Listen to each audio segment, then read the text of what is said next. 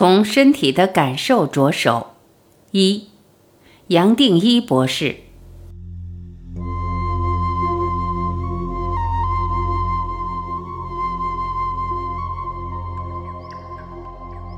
前面谈到感受，谈到爱，说到底都离不开身体。注意往外，你的觉察自然体会到一个世界，而会认为这世界是完整的独立存在。注意往内，也就让你体会到这个身体。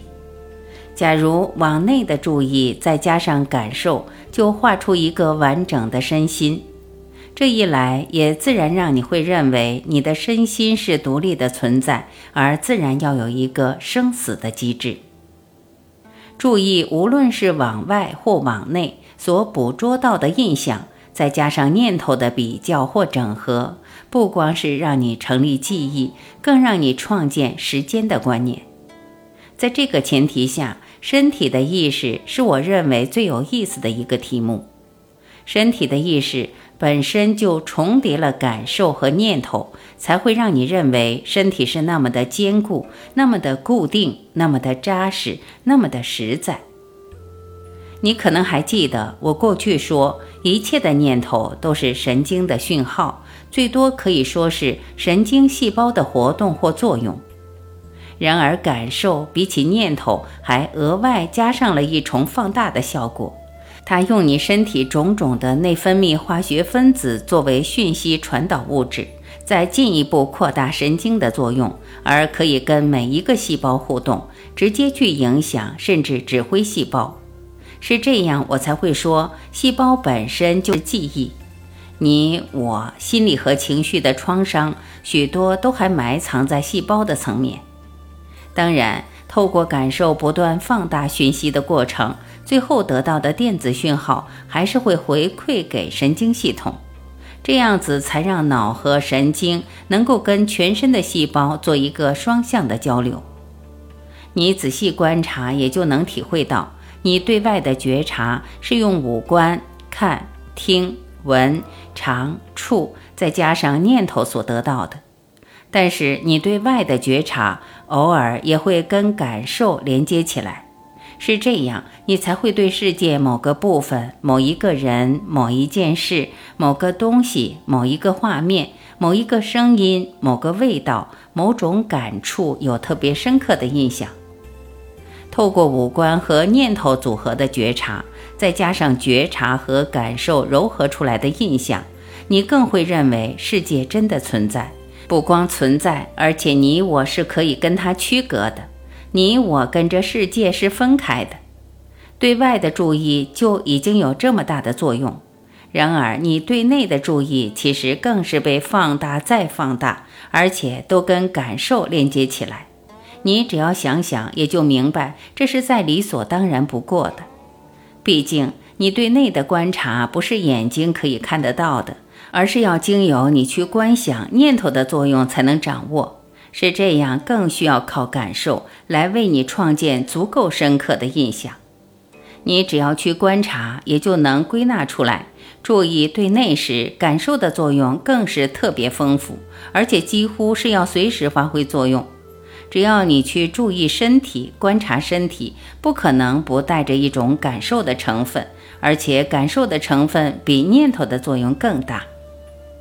过去你会认为身体的反应是相当客观，但是你现在再去体会，也自然会发现，你对身体的衡量或注意主要是受到感受的影响。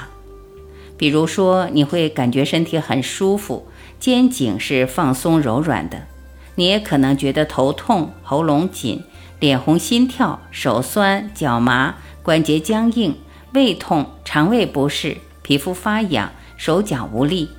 透过这些其实是主观的感受，你也自然就把感受和那个部位做了连接。对你，感受和身体部位的连接也就活了起来，好像有一个独立的生命。这些感受是那么真实，而让你觉得真有一个身体，而它会痛会痒。你再透过身体去接触外界，也自然发现样样你所接触的都可以引发不同的感受。比如说，你摸到一个温润的表面，自然让你容易心平气和。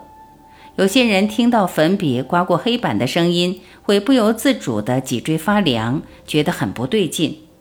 吃一口浓郁的食物会为你带来满足，有些人光是吃一餐冷食就可以难受一天。在公园的角落，看到流浪汉在翻找垃圾，你可能会感到心酸。路边有人大声骂人，你听不清楚他骂什么，身体可能已经缩起来，心情也变得紧绷。柔柔的风吹过来，会让你放松一些。猫咪沿着墙壁走到你脚边，它毛毛的身体蹭过你的小腿，你可能觉得很有趣，想蹲下来摸它。一只大黑狗竖起了背上的毛，发出呜呜的声音，你也可能立即觉得有危险。看见别人做好事，你或许心里马上感觉暖暖的。看到有人对服务生很不客气，你自然会讨厌。小婴儿黑黑的眼睛盯着你，你自然会浮出微笑，觉得欢喜。感受不光让我们对于在环境所看到的样样都肯定它们的存在，反过来更确定了自己也有一个独立的存在，而认为自己和环境是隔离的。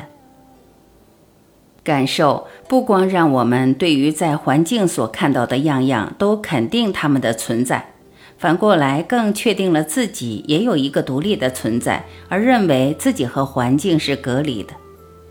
从你出生到这一生结束，在这个经过中，你可能从来没有想过，原来就是你自己不断的在强化一个不存在的身份。这个不存在的虚拟的身份，也只是一个既局限又隔离的一个相对的小你，而你真的认为自己就是这个小小的你。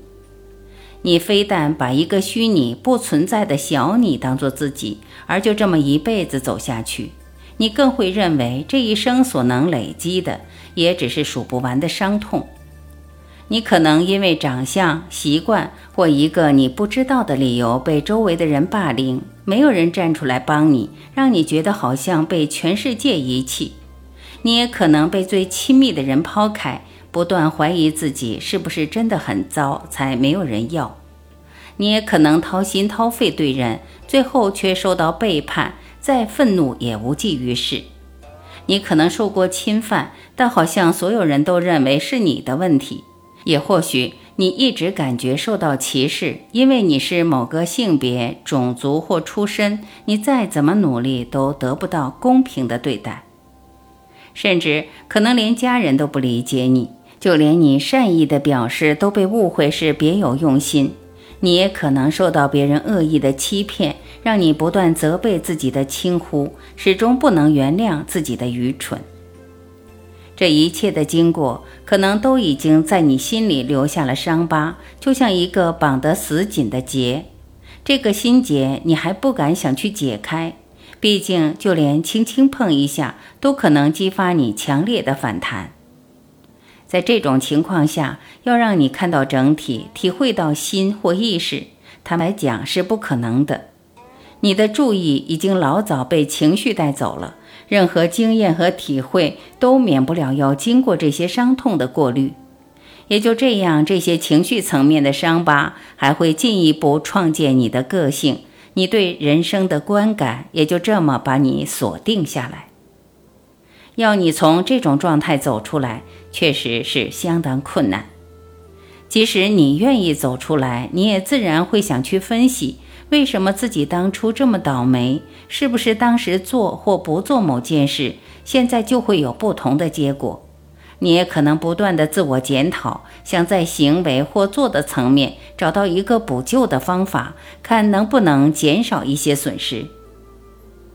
但是你现在仔细观察，也就明白，这些检讨、反省、分析或补救，都还是在意识的下游着手，或者也可以说是在客体，一般人所谓的客观的现实在着手。这些检讨、反省、分析或补救，坦白说，其实只会耽误你的时间，反而还让你更是找不到出路。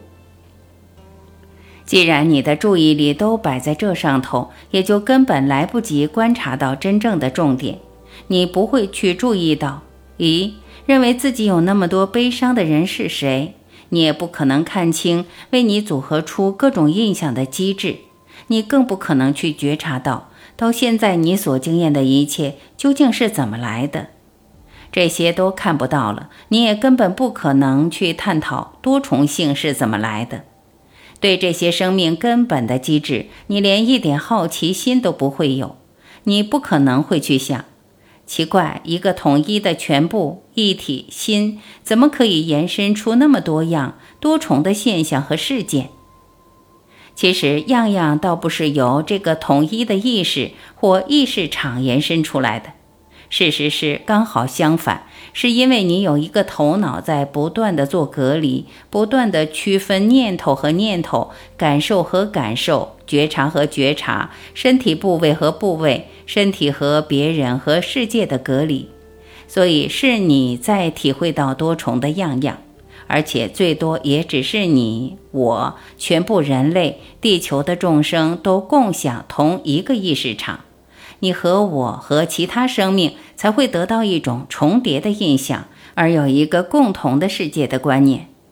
你可能很少有机会去观察一个最基本的事实，五官的作用，无论是看、听、闻、尝、触，是各自排斥还是可以同时存在。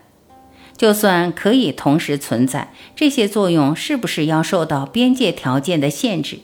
是不是要受空间和时间的限制或框架？一样的，无论是对外或对内的注意，有没有一条界限可以区分开来？对外或对内的注意，一个时间是只能存在一个，还是可以一起存在？你没有去探讨，也自然不会留意到。你所想、所体会、所相信的一切，也就只是你自己透过觉察、念头和感受创建起来的。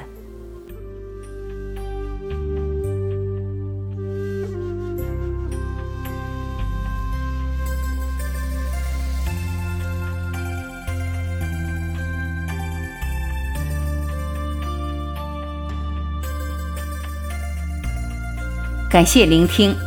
我是婉琪，再会。